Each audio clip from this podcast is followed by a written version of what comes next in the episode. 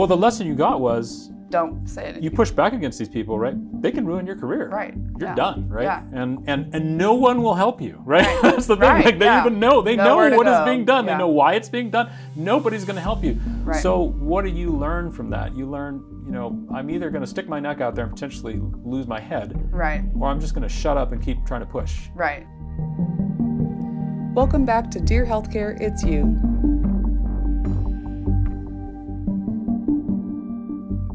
Right, we are back with Dr. Elisha Yaghmai. Thank you for being here. Thanks. And we picked up last time, or we left off last time on you transferring, you needing to transfer schools because you were going to medical school in New Orleans right mm-hmm. when the hurricane hit and all that aftermath. So mm-hmm. let's pick up there as you were describing that kind of process of needing to apply to transfer and how much of a headache that was and how you really were kind of left in this influx right then of just not knowing what to do and it being quite aggressive in some ways on both sides the students and the faculty in that position so Mhm. let's pick up there particularly the third year medical students that was one of the hardest problems to solve because Yeah. of because of the type of training you do in the third year so the school had to figure out how and where to continue clinical training right there wasn't at least to my knowledge there was not a clear contingency plan on how to do that nothing had ever been developed for the scenario Right. that, that went on because how long was it until like hospitals were back up and running even just for regular oh in new orleans it was months Okay, Uh, yeah, other what- other places were Yeah. functional you know Okay. um, the, the hospitals were running but the real issue was uh, first there was no communication whatsoever. Right. Uh, then eventually there was a little bit communication a little bit of communication but it was limited. Right. And then began the process of oh we'll have a plan for you next week next week next week next week uh, a it was- plan for you in terms of like where they might what, be placing what we're you again do. for yeah, clinicals. what are we going to do, right? How are you going to Okay. continue training? So we had been, you know, at that point we were more than more than a month out, right? Uh, we had, and, and again, like at that point I was sleeping, you know, on the on the floor of a friend's apartment. Right? Yeah. Were you back in New Orleans at No, that point? no, I wasn't. I was in out city Texas, still. yeah. Okay, yeah. but you know, and and uh, and I was eating cereal because that's all I could afford because I didn't have any financial aid money. So this was a real issue, you know, and I didn't Yeah. have any of my possessions because those were all stuck in New Orleans. Right, And yeah. So from from the perspective, from my perspective and that of many of my colleagues in the class, we were in a really difficult situation. Yeah. We were look, we were looking for some kind of guidance, leadership answers, which largely were not forthcoming. Right. Uh, and as as that situation deteriorated over time, and as there kept being missed deadlines and just things not happening and lack of communication, et cetera, I, I, many of us got more and more disenchanted, Right. Um, and so began to say, "Well, I think we're going to have to just fix this. No one is going to no one's going to save us, so we're going to have to fix this scenario ourselves." And bear in mind, while all this was going on, we were, again were watching the university make provisions for These various other, students. types of students, Yeah. right? How long was it, would you say, like the start of this curve of people starting to make that jump of saying, I need yeah. to go somewhere else? It took place over several weeks. Weeks, Initially, okay, in the yeah. initial stages, everybody was 100% in rally around the institution, right? This is Right. terrible. We're all in this. when you were all put into this position because of the hurricane where you were Right. all Yes. stranded dealing with house stuff That's all right. the, yeah All, everything. all of Yeah, these things were happening. The issue, so it was not like, hey, you know, the school took a hit, let's get out of here. right It was the school took a hit, everything is chaos, we get that. But there was no, again, there had clearly been very little planning. yeah There was no execution. Yeah, no and- plan in and there was- place for And this. minimal communication. right So, and just to sort of trust us, we'll fix this Right. at some juncture. and at some at some point in the Yeah. beginning the no communication was because of those servers being down so Correct, you didn't have email communication Right. but then The that students- became online again at The some students point, fixed and- that actually. So the students went Oh, and created, really? yeah, created a created a you know uh, basically a chat group. I think it was on Yahoo if I recall correctly Yeah. at that point. But that's that's how we were communicating with each other. So Okay, students set this up and began to you know build in the administrators and kind of reach out to people and, and get things going. So communication began. But then kind of after as this environment really began to sour over time, uh, then people started to look for alternatives to say, okay, I got to do something. Right. Uh, my education is being substantially disrupted here. I don't know what to do. yeah So then, then some people began to reach out, and then uh, you, initial initially uh, the schools that were, so people would reach out to different institutions, usually wherever they were from. right There was an initially favorable response. From those institutions. from those institutions saying, yeah. we understand your Yeah. situation, right? You can come and work with it. Because we were, at the time, we weren't even thinking about transferring. We were asking, can I Oh. just rotate with you so that I'm doing something? just to be doing some Can I, clinical. can I just come in and do some clinical work so that I can just Keep your k- just keep moving going. forward, right? Ah, okay. Yeah, and we can worry about what it looks like later. It wasn't that I want to transfer to you. It was that I just want to just not be sitting here doing nothing Right. at all, right? Is that unprecedented, or does that happen sometimes within the It's- medical well, school so there is there is precedent for we're going to rotate at another institution. so, Oh, for okay, example, like if you're a fourth year medical student, you you really want to do residency at some hospital, right? You might try to set up an away rotation there, Oh, okay. where you go there and work with them for a month so that they get to know you. So that's and not totally abnormal. It's That's, not. It's not insane. No, Yeah. it's just not usually done during third year. Usually, Right, because right. you're usually rotating at your home institution. Yeah. So that was the initial thing, and and so we went from favorable response, yeah, we could probably do this, to dead silence, to nope, not going to do it. And eventually, what happened actually was that one of the students got word back from the administration of one of the medical schools that had been willing, willing to take him to do Yeah. a rotation with them, saying, "Sorry, we've received word from your medical school to not accept you." Not again, not to transfer, just, Just to, to rotate and do some get some Wow. clinical, more clinical training, right? So With that, the intention of returning. with the intention of returning when it was back with the intention of running. returning when Right. things were back right Yeah. so they blocked that and when that happened that is when things began to go south because Yeah. all of a sudden we're saying wait a minute we weren't trying to leave we Right. weren't trying to ask for our money back we were just trying to find a place to go in a very unusual situation to keep training right. and you have gone interest oh and I, I should add in that environment we were being told we could do this i forgot about that aspect of Oh. it we had even talked about it and they were told oh yeah you know go go find you know if a place will let you work with them yeah. then go- go- go work with them. Their Right. issue at the time. Too. this is what we were told right so we were being told publicly Right. go seek Do this out privately those institutions at least from what they shared with us was they were being told by the very same people don't, Don't take our let them in. students Mm.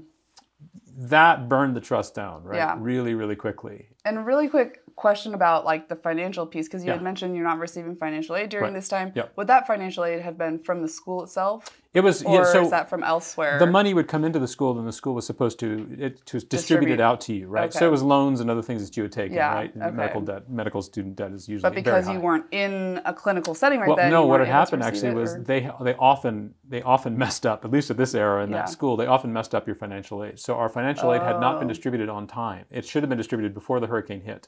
Oh. It was not oh. distributed on time, so we were already late. So it wasn't even about the hurricane initially, Right. and then it was just because the infrastructure was all boggled. Once it all got right, then it was like, who knows when the money will How show up, right? And Okay. actually, in the end, for many of us, the reason we were able to make any ends meet was because at that point, FEMA had made payments to people in the area. They just Oh. deposited money into your bank account. okay, not was- even student wise. I think just I was in, in- yeah in, general. I was yeah. down to I forget what I had like maybe fifty dollars or something like that was it. That was all I had. Uh, and then FEMA FEMA showed up and you know put some money in my bank account, and that was how I was able to afford Yeah. anything else at that point, right? Wow. So because I was living entirely off Yeah. financial aid. So, and I think many other students were in a similar situation. Right. So that was the problem. So the trust got broken because again, it was public statement here, go Yep. do this, and then private statements were actually actively subverting you in the background. And so then we were like, well, if you're not being honest with us about this, what else are you not being honest with? us? And then it was, well, then okay, then then add to that, well, we have a plan. Well, then what is the plan? We'll tell you next week. Oh, the next week comes. We'll tell you Yeah. actually next week. So the trust began to break Right. down. And then in that context, we began to see, okay, you've handled your undergraduates, you took care of your, your preclinical students in medical school, you took care of your, you know, fourth year students, you've taken care of everybody but us in this third year class. We're not taken Yeah. care of. And again, in retrospect, that was probably the heaviest lift in terms of getting something done. But was to find those clinical spaces. was to find those clinical spaces, in. right? Yeah, But there was no honesty. right. That was really the problem. Yeah. It wasn't, hey, this is a huge disaster. It was the CYA mentality rather Yeah. than it being about you guys. Yes. Like That- making sure everybody's taken care of. Or even clear making sure- communication. really it was about the communication right it, and, and i think that was that was the first problem right and it Hmm. it went back i think i think from their perspective i think they felt this was a matter of institutional survival to some degree Yeah. i think they thought that allowing people to leave in any context was going to lead to mass flight which was going to lead to essentially dissolution of at least that year possibly the institution right, Right. at least it was going to lose all of its students or lose many of its students i don't actually think that was true and I can say, speaking from the perspective of both the students and all the conversations we were having on the side, Yeah. that wasn't where anybody started. Right. that was where we ended because of the perception of dishonesty and Right. subversion right on the part of the administrators that were responsible for that at that point in time. Yeah. that was the issue and how old were you then? i was probably 25 maybe 25. 24 25 yeah I mean, had you felt, I feel like at that time in a lot of people's lives, that's a Mm-hmm. time that you often are starting to kind of feel some disillusionment with some authority figures in Mm-hmm. Yep. a way that you haven't felt, yes regardless of Yeah. extenuating circumstances. Mhm. Had you maybe started to feel that at all prior to this, or was this really like glaring, like opening that door toward like, oh, like I'm not, I'm on the path, but like it's not the, you know, yellow brick road that I was told it was. I we had already, at least in that institution, we'd already had a little bit of that, Some of that, a yeah. little bit of that. You know, I, I'm, just to give you here, here's another example. So I go to a lecture by the local, one of the local, I think he was a toxicologist, if I recall correctly, Mhm.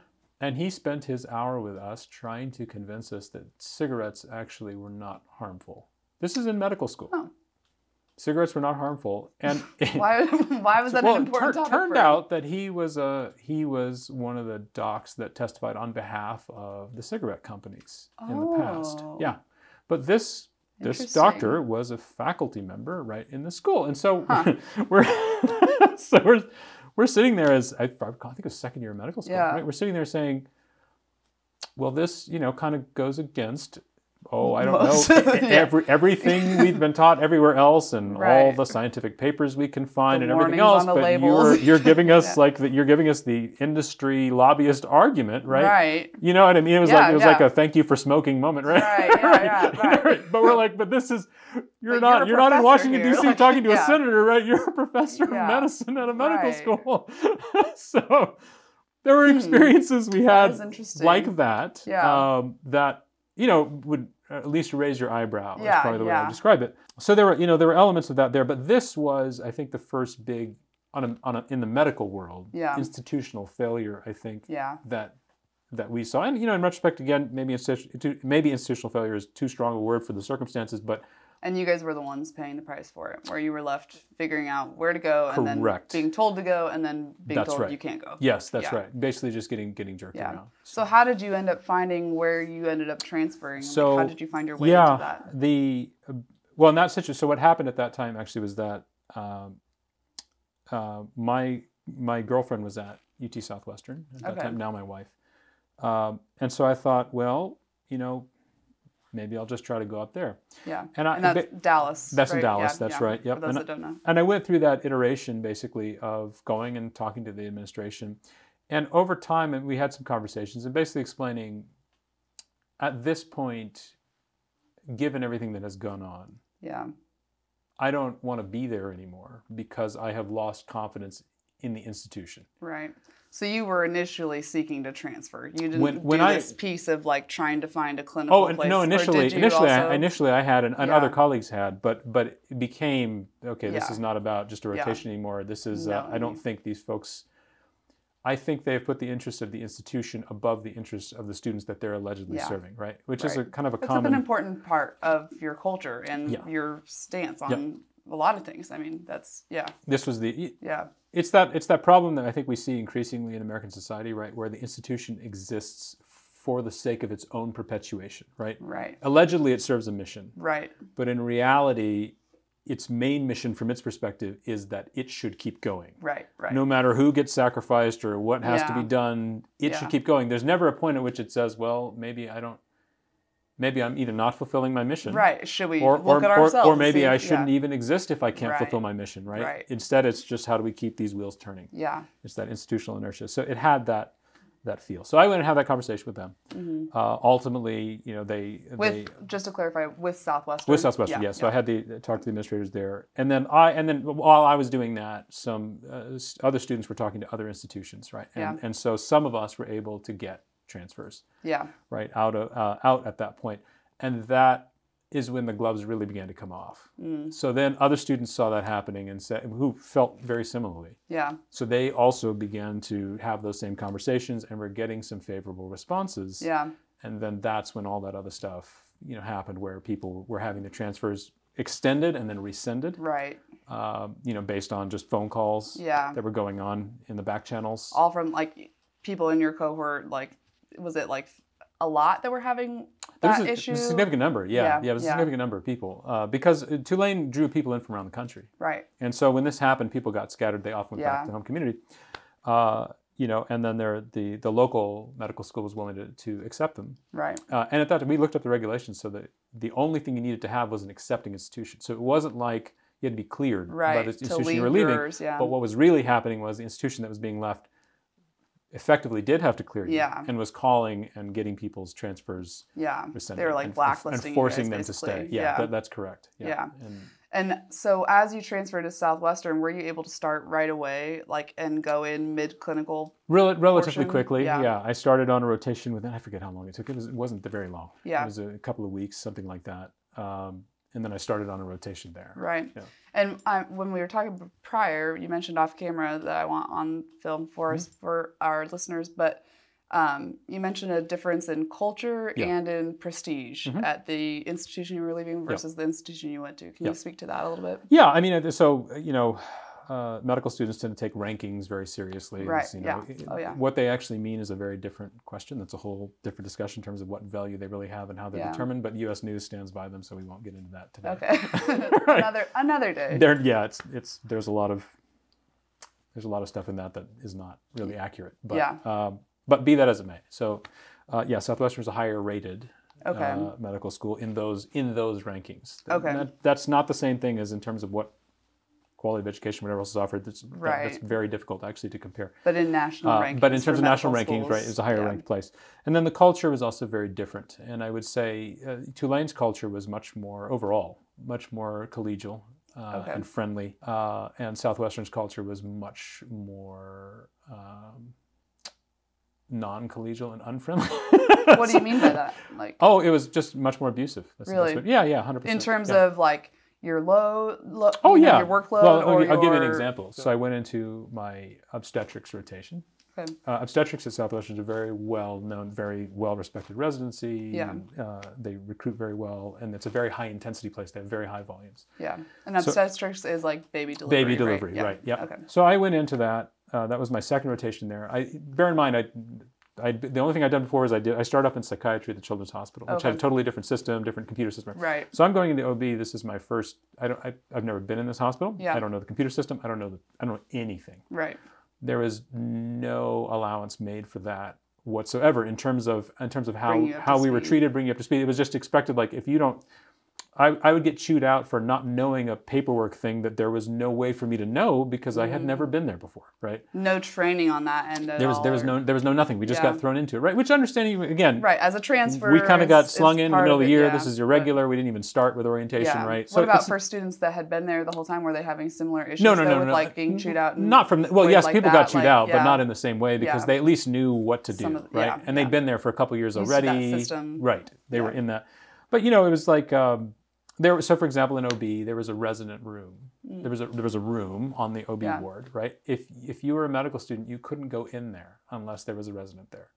Oh, Like, let's say you weren't doing anything at the moment. yeah, You could not physically go, into, into the, the room, room. or sit in a chair because Which was those- like a was break res- room, It was just a break room. It was just a break room. yeah. That's what, there was nothing magical Yeah. going on in there. It was literally a break room. You could not go in. You had to sit uh, in chairs along the along the wall, and and appear to be reading an OB textbook. That's that's what you could. So you either were in, in a room doing something, or you had to be sitting on that chair reading an OB Appear text. to be reading. Okay, so- you don't have to read it, but you have to look like it. so this is this is the case, Wow, right? okay. So, so I, I never forget one of the early ones. I get that we what we would do in there is go into baby deliveries Yeah. or go into C sections. Yeah, These were the two things we would do. In the C section, as the medical student, right, you would stand there and hold the retractor.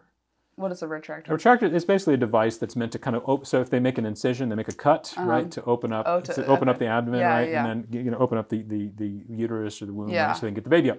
Someone has to hold a, a metal device to just keep that open, while they're trying to work, right? Mhm. So as a medical student, you'd stand there and hold the retractor. Okay, And a lot of times they're they're busy, they're doing whatever. No one's talking to you, no one's teaching you anything, right? You're Really? just Yeah. you're just standing there as a Yeah. hand, and you're supposed to be learning, I guess, by osmosis. Sort of staring. right. So, but this time, you know, I was like, I don't think I I don't think C sections. You know, number one, I'm not learning anything when I'm in them. Right. Number two, I don't think that this is a thing that I really want to do, Mm-hmm. right, uh, in the long term. So I don't know that I'm gaining very much from standing there. What I did want to do was be able to deliver a baby. Right. So, so I tell my senior resident, I can I not go to C sections? Can I just go to the actual uh, you know vaginal deliveries Yeah. right that are going on because I really do want to be able to do that and I need more exposure to more that on right. that I need, yeah, I need yeah. more of these. That was that was my logic right. You can critique it, you can say that was wrong, but that was my reasoning. I tell the senior resident this. Uh, I go to sit down in my chair. It's it's like four in the morning, right? And I'm sitting there trying to read my text. Four o'clock in the morning. Yeah. I fall asleep, right? I wake In up. the chair in the hallway. I wake up in the chair in the hallway. yeah. I fall asleep doing this. I wake up. The attending physician is, is kicking my foot to wake me up.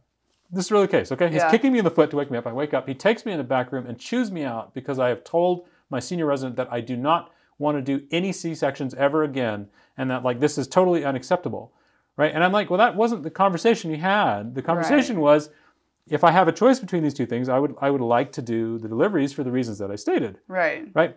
But it was very, in other words, it was a come in with guns blazing. Don't ask any questions, right? Right. Guns are blazing, right? You have, you know, by More questioning top down anything we have, authority on like Very much. Yeah. very, very much. Was it more collaborative in Tulane? It- yeah, I, I didn't do obstetrics there, so I can't speak. But in right, general, but yes, in the the feel was a little bit more, uh, was a little bit more collaborative in terms of working with your supervising Yeah, physicians, yeah. right?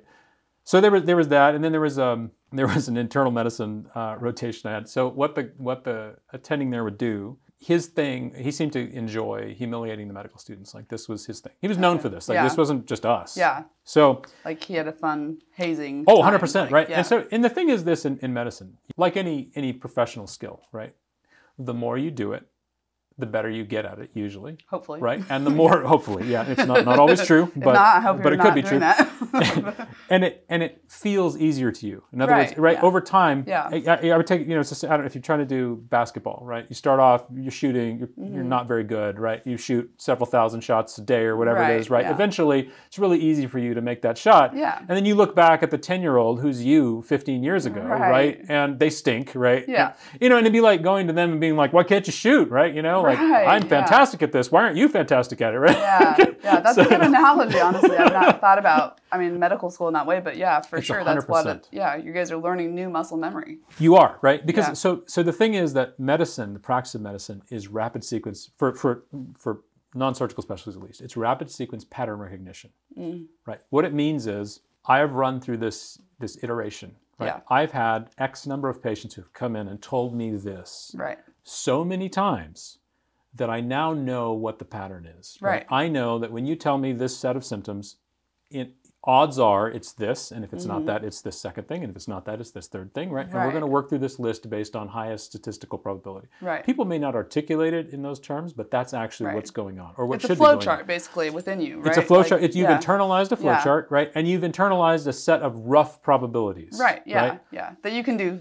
quickly as you could do it more. Exactly, right? So when you start, it's like every time they come in, right? You have to start Right. from zero and be like, okay, all right. So they said they have chest pain. All right, now what causes chest pain again? Right? You know, Right, right, Here's my right, list yeah. of things. Look at all the possibilities. right. What's most probable? Right. Go next. Yeah. If, if fast forward 15 years, right? If you tell me chest pain, right? Yeah. I, I'm already asking, okay, I'm asking you a series of questions, right? Rule this out, rule that out, check, check, check, check, check, check, check, check, check. We do all of that in three minutes. Right. Right. Yeah. But that would have taken me an hour at the beginning, Right. right? And maybe not even knowing which questions 100%. you needed to ask. Well, it's because I was going to yeah, ask. I was going to ask you hundred questions, right? Because I didn't know how to target my questions. This yeah. is medical students are notorious for this, Yeah. right? They take an hour to do an admission interview Right. that the attending can do in five minutes. Yeah. Right. Because of years of experience. because yeah. of years of experience, you know what to ask. You know how to cut it down quickly, right? What parts of information are irrelevant, you can filter those out. And probably you know how to circle back if there's something that was missed of a question that Yes. like could have been asked but was highly improbable. right. To then when it's like, oh, now there's another piece of information or this didn't work, then you can quickly circle back to like,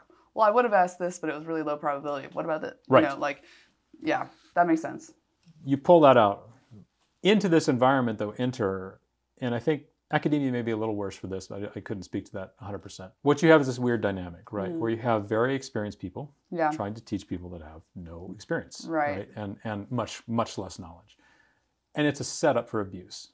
Right. Well, and the people that are over you in these scenarios, Mhm. are they, other than being your advisor Mhm. when you're in that setting, Yeah. like, are they connected to the school regularly? yeah, they're faculty. They are. Usually they're okay. faculty. Yeah. So they are teaching persona. They're not theoretically, yes. theoretically. Uh-huh, Yeah. Okay. Theoretically, they're teaching, right? But Okay. but academia has a lot of personality types in it, right? Right. There are people that Yeah. are there because they want to do research. They could not care less Right. about teaching. They're just required to show up on the ward every now and then and teach people. But Oh, really, what they care about is the grant money they're getting and what's going on in their lab, right? for the big they don't care about teaching you clinically. It's irrelevant, right? For that matter, they may not even be great teachers, right? I mean, a great researcher is not necessarily a great teacher, and vice versa. I mean, they may be, Right. But they also may not be. But in a lot of medical yeah. schools, that's irrelevant, right? You're here as professor of blah blah blah. Right. You need to do X number of weeks of clinical teaching time on the wards, Yeah. right? And they're there the whole time thinking about, oh, my project. Okay, what's going on with my test Right. tubes, right? Oh, It's like yeah, the high school student. coach who also has to teach. It's it's very much like that, right? And you care about one or the other, but Right. you know you Not don't care as much about the other, both, right? and you may not be good Yeah. uh, at, at what you're doing. So you have that, and then you have other people that I mean, to some degree, they like the power dynamic, right? Mm-hmm. They, they like being the teacher. They like uh, being this the center of attention of the team Right. right that they, they enjoy that vibe Yeah, right uh, yeah. they like the vibe of they're not working with colleagues right, Right, they're working with people that are inferior to them if not as humans they're inferior to them in terms of professional knowledge and skill all the time Yeah. they're always teaching people that know less than them they're always Mm-hmm. working with people that know know less than them and have less experience right And they're saying that they like the. there are people that enjoy that. yeah, piece, they enjoy yeah, that yeah. dynamic, right? Because there's a power dynamic, right? Yeah, That's there is a power dynamic, and Yeah. medical school is very hierarchical. Right. right? And if you want to achieve your goals, right, you need to please the people that have the power to write your recommendations, Right. you know, to give you grades, right? You need Yeah. to keep these people Without happy. much pushback, I imagine. Very little, Yeah. right? Very little pushback because pushing back can get you in, in serious trouble, Right. right? Um, so here again, actually backing up a moment because you'd ask about Tulane, I Yeah. forgot this aspect also. So there was a well-known senior faculty member at Tulane who had a notorious reputation for harassing the female, Mm. the female medical students Interesting. including including women that were in my class, Yeah. right? That had their own personal experience with this. Someone that in clinicals or like in a In clinicals, setting? yeah, in clinicals, right? So they would go in and there'd be there'd be all kinds of, you know, we can describe the hijinks and things that he would get up to, but he would get up to things that clearly were improper. Right. Right. Made made these women very uncomfortable. Right. And they would go complain about it and not one thing would happen because he was a very high profile person. Really? Hmm. He had a very famous name. He was quite powerful within the specialty in the academic world. Yeah. So they did nothing to him until the year he was going to retire. At which point, then after the, the file was who knows how thick of complaints, they finally decided to take action in the year that he had already said he was going to retire. That is when action was finally taken. We also, incidentally, I forgot that piece. We also saw that go on in that institution, right? yeah. So we're sitting here he- hearing from uh, female uh, medical students about what their what their experiences are, and how they've gone to report this, and Right. not one thing has happened. Yeah. Abuse not for being students, but just for being female. Right, Like, exactly, yeah, right. Yeah. But but that what I'm describing is that dynamic, yeah, right? Yeah. This individual has power, you don't, You- yeah. right? And and what the actual story that is, was in circulation around this was that a resident, a surgical resident at that time, had tried to take this case forward, Yeah. got drummed out of surgery. That was this Wow. was the story that we medical students were getting, right? And this Yeah. was for relatively recent, right? She tried to she tried to say something.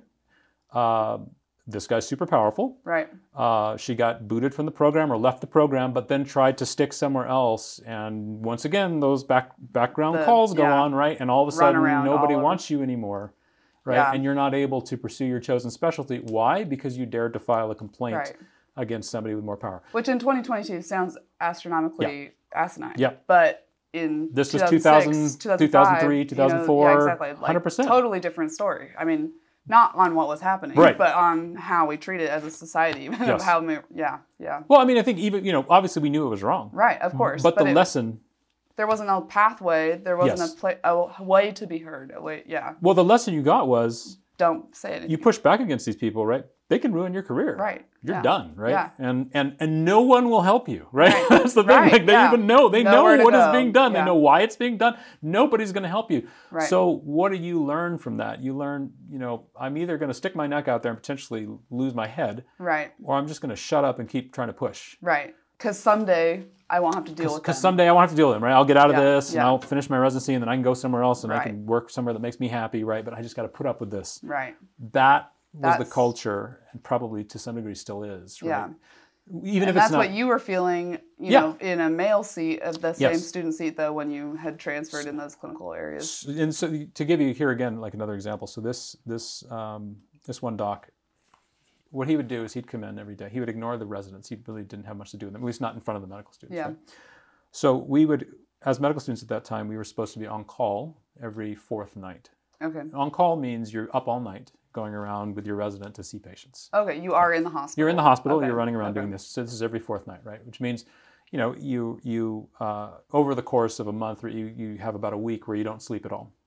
Right. Right. You go you go the whole night Yeah. without sleeping. Right. So so one week out of four. In fact, I mean, just imagine trying to do that every month. Right. Yeah. One week out of four, you're not sleeping. This is pretty common in the medical profession. Because you when- would have stuff you need to be doing during the day too. You're saying Exactly. Yeah. So Oh, you would wow, so you'd okay. go so you'd go you'd come in, you'd work all day, Yeah. you would then work all night, Yeah. And then you work the next day until about noon. Yeah. This is how it was done at that time, Yeah. right? Uh, but here's the thing. So the normal policy in that institution was you come in, you write your you you work all day, you go all night, and then you were supposed to submit something called a, a history and physical document. What you were supposed to do was take one of the new admissions that came in from that evening, right? And then four days later, on your next on-call cycle, you were supposed to submit a written document that said, "Here's all the information I gleaned Oh, okay. here's my thoughts about possible diagnoses and which one I think is the most likely and what treatment we should do, right? Okay, So yeah. everywhere else, all the other students, for the most part, they had four days to churn out this written report. Yeah. We had to present it by 8 a.m. That, That morning, morning. after we'd been on call all night, right? And when did the night shift start? uh, I think it's about 7 o'clock at Okay, night. So you yeah. had from 7 a.m. to, and I'm sorry, maybe it was 8, uh, whatever. It was about 12 hours approximately at night, right? And then you had to have this thing handed in by the time he showed up in the morning. So you had to write it overnight, right? While you were supposed to be doing while you're supposed to be following your resident around and seeing Okay, patients, right? yeah. So two things happen. The first thing is that our, we start because we have to. He's required us to turn in this paper, right? Yeah. So we start saying, okay, residents, well, we can't. We need some time to write this. Yeah. We cannot follow you around all night. The residents get super angry with us for not following them around. So we meet with them and say, we can't. It was myself and another medical student. We- We say, look, we can't. We can't go with you. We have to write these papers. We're being required by our attending physician to write these papers, and we have to turn them in at 8 a.m. And you know this. Right. And their response was, well, that's not our problem. That's your problem. You need to talk to them. But if you continue to do this, like, we're going to have to write you down on your evaluation, right? so, So, and would this attending physician be over these residents Yeah, as well? mhm, yeah, So that yeah. like that's their direct boss, and they just still They would just be like, whatever. this is the response. I'm your boss This is the response Like- we received. Yeah, wow. that's it. I'm your boss, and I want you to follow me around. And even though, so we, you see what I'm saying? We're But there the- was no backup from this attending physician Right. to be like, no, guys, That's I right. actually need them to have this paper in at eight. we're Like, at the bottom of the, yeah, of there's the no- hierarchy. again no communication Right. across, and Yep. then you guys are screwed. Right. I mean, Yep. yeah. So we're making our residents mad by not following the culture at that place was you follow them around until they until they dismiss you, you can't go anywhere, right? And if you do, your name is mud, right? If you do that. So we're in a position of well, but if we do that, then we can't finish our paper. And if we can't do that, then our attending will be mad, right? So what do we do? We just got stuck in this purgatory Yeah. these two things. So then then what would happen is then you'd go, you'd hand in your you'd hand in your document. He didn't want you to just hand it in. He wanted you to give it an oral presentation. But before he would do the oral presentation, he would take you on about two and a half hour walk arounds. So you'd walk around to see all these patients. And during that process, he would do a process that in medical parlance is called pimping, which basically means uh, keep asking you questions. So I'm asking you questions about all kinds of different aspects of the patient and their care and diagnoses and what's the differential while in the diagnosis. room with them, or while both, after, while, while Yeah. both while in the room, while Okay. walking around, whatever else, right? So like quizzing you. Mhm, yeah, Yeah, but it's constant yeah. quizzing. So imagine you've been up since 7 a.m. the previous day, well, even some earlier than that, right? You're showing up at 5 a.m., right, to go in. So you've been up since 5 a.m. the previous day. It's now 10 a.m. the next day, right? Okay. And you have somebody like just blasting questions at you the whole time, right? And then at the end of that, when you go through that whole process of walking around, now he wants you to give an oral presentation of this multi-page paper that you just had to write, right? A few hours before though, so it's not right. very recently in your brain This that's is- fried at this Right. point. Yeah. Like, this is the is issue. there any break in this night? no, No, no, not you at just all. you just roll all the You way really through, don't. right? Wow. And so, and then the thing was that there are different styles of this, right? So some some doctors, when they do this, their goal is to teach you, Right. meaning they're asking you questions. The point is not necessarily whether you get it right, whether you get it wrong, Right. It's to be constantly It's- seeing what you know, give more. and to help to some degree to help you learn a thought process, right? Okay. you don't know the answer to this. Why don't you know the answer to this? Well, let's explain what thought process would get you to the right answer. Like right? partly like helping instill that flow chart Yes, within you. Like that's- that's muscle memory precisely for that. Okay. That's precisely, and that's if you're going to use that technique. Not everybody does, Right. but if you're going to use that technique, that is how it should be used. that should be the goal. Like For this Yeah. doc, the purpose was humiliation. The point Mm. was to rub your nose in what you didn't know and how much more he knew than you did. really. Oh, 100%. Yeah, 100%. That was the goal of the question asking process, right? So it would be I'm going to ask you questions, right? If you don't know it, I'm going to just humiliate you for not knowing the answer to whatever the question is, right? In, front of the whole team and everybody else, right? I'm just gonna I'm just gonna tear you down for not so knowing. this is happening in front of other people Hundred as well. percent, Yeah, One hundred percent. Yeah, just, it's the whole uh, team, wow. the whole residents, everybody else that's there, right? So you're just getting dressed down for what you appear not to know. Hmm. Um, and so you know there was one, um, you know there, was- there was one experience I remember having. The the case was a guy that had come in with abdominal pain, right? Hmm. And he had liver metastases or something like that. So you know I wrote up my paper on potential causes of liver metastases in this case, right? Uh, the thing about the thing about this particular doc was that he, he really enjoyed cardiology. That was his thing. He knew way more about cardiology than any of us did at that point in time, Yeah. right? So and most of the cases we had coming in, a lot of them were heart cases. So we learned very quickly if you do a heart case, he's going to just tear you to shreds because he knows so much more than you do about Yeah. this. So we learned, the two of us learned, we probably shouldn't do heart cases because you know if you don't want to just get blasted, you got to do something that's a little bit out of his area Yeah. of intense expertise. So we would do this, right? So we Yeah. pick side topics, right? Yeah. Um, and so, you know, I picked one that was was abdominal pain, and I finished up my presentation. He's clearly very frustrated because there's really nothing that he can go to town on, right? Yeah. This, it's a more limited topic, which was intentional on Right, my part, yeah. right? You're And you're he- being smart in how you and try to says, dance around. Oh, we're abuse. trying, right? Like, And yeah. So he says, uh, so he says, well, you know, tell me the differential diagnosis. Differential diagnosis means what's the? Give me a list of possible diagnoses okay. that could cause this symptom. Okay. So he says, give me the differential diagnosis for abdominal pain, right? So I'm like, okay. So I start naming diagnoses, right? Yeah. So I go on for about two minutes or so, naming everything I can think of that could Yeah. cause abdominal pain. I finish up and he's like, "Pff, ridiculous. You forgot hereditary spherocytosis. Oh my gosh. Ridiculous. right, right. Oh my gosh. Like, you know, How could you? How could you forget? right, you know, and I'm like, uh, you know what I mean? And I'm like, Right. I mean, when you type in the, to Right. Google, we now know that Right. there are so Yeah. many things that can. But Yeah. this was I've never forgotten that though. I, to his credit, I've never forgotten hereditary spherocytosis. Right. Okay. How often does it come up in your diagnosis for real though? it- but it was so virtually never. But it was. Uh, I mean, it was it, that. This was the goal, right? And so there Yeah. were lots of insults. There was lots of tearing down, like on a very personal, like on a very personal level, like Right. insulting your intelligence, insulting you as a person, Yeah. not just you need to know more, right? It was like an attack you're an than- idiot, yeah. right? It's Yeah. like this kind of thing. This is the dynamic. So you know, my, my co-medical student, right, uh, started taking this, so those papers, right? Yeah. I would try to write my, what my co-medical student started doing was cutting and pasting out of like medical, pre-written medical journals. So look up a topic, cut and, paste, and slap it into the paper, and then read that, right, as the, Oh as the thing, That's right? funny. He didn't know that this was But it- going on, yeah. right? So he'd be like, oh, that's wonderful. You know, what a wonderful, I'm right. Oh my. Uh, yeah, I'm like, well, you, you know, that, that was written by a medical professional, right? That wasn't written by a medical A student. med student, You yeah. don't know this, right? Right. okay. So I'm, I'm trying to write, I'm trying to do it allegedly the right, way. I'm trying to write it myself, right? and you are just yeah. ripping me to shreds, right? While this is going. So this is the dynamic, right? Yeah. So I take that. Which kind of goes to what we've talked about before of like the type of person that ends up in medicine. yes. Where it's like, you know, needing to just check the box, like not just check the boxes, Yes. but it's an achievement thing. Like he's like accolading this person who's got all the right information, whether they've learned it or not. Correct. Right. They have learned a way around. They've learned to achieve an Oh, outcome, yeah, right? They've learned a way. around Whether they learned that information or not yeah. is irrelevant, right? They Right. learned how to present the appearance of knowledge, right. Right? And I don't, I don't fault them for that. It was an extremely high stress, No. awful situation, right? But, it- but, But points out a flaw That's what was going on, right? You're, yeah. you're teaching them to to find a way to give you the outcome you Right. say you want, whether or not it has any actual effect on how good of a doctor they are or how knowledgeable they really are, right? Yeah. and you're allowing you're making no allowance for the fact that this person by definition has, Has less knowledge and expertise than you do Yeah. you are a better doctor than them that's Yeah. why you're teaching them right, Right. The point is Yeah. not you're not it's just not a battle of equals right, Right, this is a battle of, It's a, a clear power differential Mentorship, for lack. Of, I mean. except the- it's not right it's, except- the- it's yeah, like a reverse yeah, mentorship Right. so this was the you know this was the dynamic and, and this was the problem so you you learn to produce the desired outcome rather than go through the process that Right. might actually make you better at the job in the long run Right. so I take that dynamic and I went to the I went to the to the clerkship director at that time hmm and said, "Hey, this is the experience we're having. Yeah. Like we're getting just torn to pieces. Yeah. What we're being asked to do is not comparable to what our colleagues, our other medical students are being asked to do by their attendings. We have we are being held to a different standard. It was like you talked with Mhm. your Oh, yeah, yeah, 100%. Yeah, it was we knew. like, and- We knew what was yeah, going on. Yeah. Yeah. So I go present this and he says, "Yeah, you know, that's true. Yeah, we hear about this guy every every year. Every year we hear about him. Yeah, yeah, he's like that."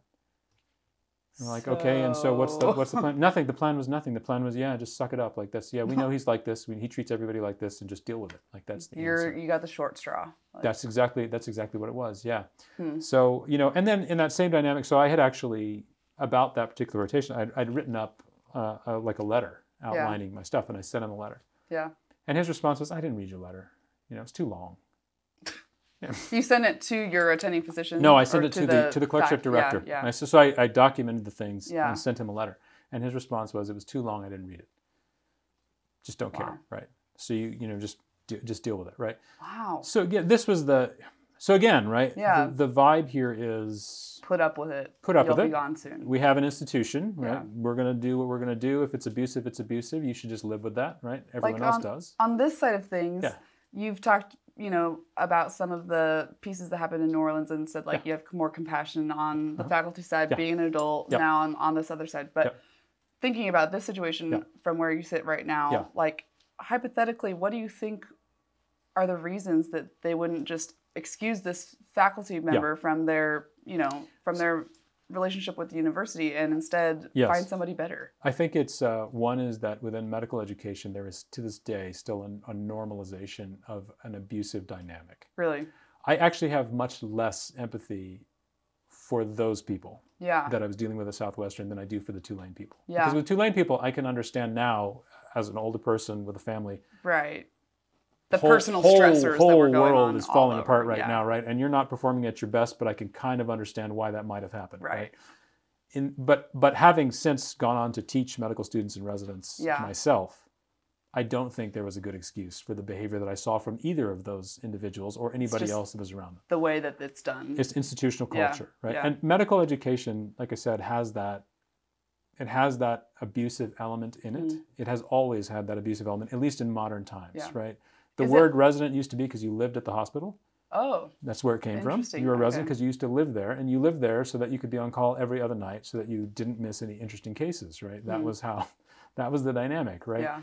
And so it shifted, and they eventually shifted the work hours, and they did these other types of things, right, to try to improve it. But built into this, this whole time is this sort of, it's this vibe where people may treat you well, Yeah.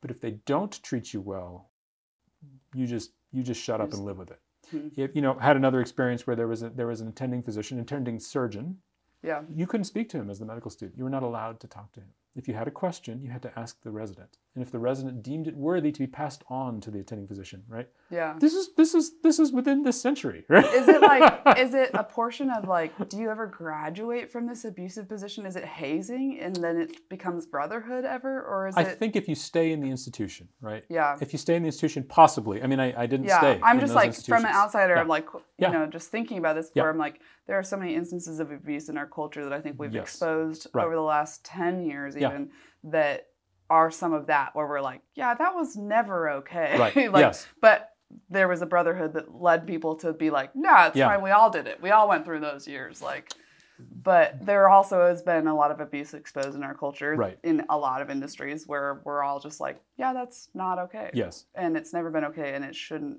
and it didn't it didn't ever pan to something else Right. either. Like, why did we stay here so long? I think there there was there was some element of a hazing and graduation to, into the From that, fraternity, yeah. right? But but there also was an element that was just people abusing their power, yeah. and I think there probably still is. right? Because they just had they had finally made it to the point where they had power. They have so power, they got right? to abuse. And I will also say exactly that it's a it is a cycle of abuse thing, right? Hmm. Almost undoubtedly, those people were abused going through their Sure. education, and as soon as they got in a position where they could hand down a beating, right, they decided to do the same Yeah. thing to the people below them, Yeah. who then did this. And, and I would say it also becomes a self-selecting thing, right? Yeah. Because when you're in an environment that is like that, some personality types are like, "I'm out of here. Right. Yeah. Yeah. I'm out. I'm, I'm out. leaving as soon as I can." It begins to self-select, right, for the people that can tolerate that environment, who then, who, whether they like it or can tolerate it, who then it perpetuate it. Right. Because for them, it's like, well, it's worth passing through all this so that I can, you know, put my name up in the stars or the other stars of this academic institution, right? I want to be there too. So you select out for the people that don't Mm. like that, and you select in for the people that like or tolerate it, who then Right. perpetuate it to the next generation, who then do the same thing, right? Yeah. This process keeps going through the generations. And then what it produces, and the most pernicious part of it is it produces people that their best skill is hiding their weaknesses. Mm. See what I'm saying? That's really interesting. Yeah. and that's the problem, right? Medicine is Rather than working on their weaknesses, Or- or or or, just being honest acknowledging about them, them, or acknowledging yeah. them, right? So when when you've had when patients have an experience where, for example, the doctor gives them complete certainty on, you know, Right. whatever this is, and then they go somewhere else and that diagnosis was thoroughly wrong, Right. right? Why did that happen? Yeah. Because for in many cases, one, it may be a knowledge deficit or whatever else, right? Yeah. But even how did the knowledge deficit happen? Because going through the training, the point of the training was to not be humiliated and exposed. You see what I'm saying? Yeah. The, the price of expertise is humiliation. Yeah. You have to be bad at a thing before you're good at a thing. But if you're not allowed to be bad at a thing, and this is this is the whole story of medicine and medical yeah. training. You're not allowed to be bad at it, right? Because you're being constantly judged and graded on these things. So if you stink, right, well then you're inferior, right? Right. So your whole goal is to try to not appear to stink even if you do. Right. So you just avoid So things that make you gonna cover that uncomfortable. You gloss over the things you don't understand because if you ask a question, then they know you're stupid, right? Right. You see what I'm saying? Which never gives you an opportunity to actually change or grow. That's the issue. Yeah. Right. Well, that is our time, but this has been an I mean, it's so illuminating, honestly. So that's where I'd like to pick up next time is about where you went from there into your residency and how that kind of went. But I mean, I think that we'll probably return to this topic about medical school at a later point of some of this piece of like some of that culture and how that shapes the type of person that ends up coming out of medical school into the actual medical field, you know. That's our time today. Thanks for being with us again, and we'll pick up next time on your residency. Good.